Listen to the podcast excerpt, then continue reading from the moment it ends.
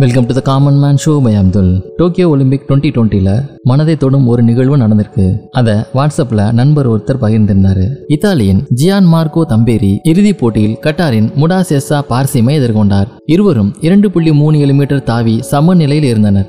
Olympic அதிகாரிகள் ஒவ்வொருவருக்கும் மேலும் மூன்று முயற்சிகள் கொடுத்தனர். ஆனால் அவர்களால் இரண்டு புள்ளி மூணு ஏழு மீட்டருக்கு மேல் தாண்ட முடியவில்லை. இருவருக்கும் மேலும் ஒரு வாய்ப்பு கொடுக்கப்பட்டது.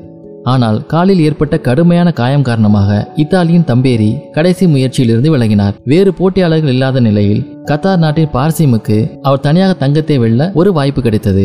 ஆனால் பார்சிம் அதிகாரியிடம் இறுதி முயற்சியிலிருந்து நான் விலகினால் தங்கத்தை எங்கள் இருவருக்கும் பகிர முடியுமா? என்று கேட்டுள்ளார். அதிகாரி விதிகளை பரிசீலித்து ஆம் தங்கம் உங்கள் இருவருக்கும் பகிரப்படும் என்று கூறினார். அதற்கு பார்சிம் யோசிக்க ஒன்றுமில்லை கடைசி முயற்சியிலிருந்து விலகுவதாக அறிவித்தார். உன்னிப்பாக நடப்பவற்றை கவனித்த எதிர் போட்டியாளரான இத்தாலி தம்பேரி ஓடி வந்து பார்சிமை கட்டிப்பிடித்து அலறினார். அங்கு நாம் பார்த்தது நம் இதயங்களை தொடும் அன்பின் பெரும் பங்கு இது மதங்கள் வண்ணங்கள் மற்றும் எல்லைகளை கடந்து விவரிக்க முடியாத விளையாட்டின் அடிப்படையை வெளிப்படுத்துகிறது.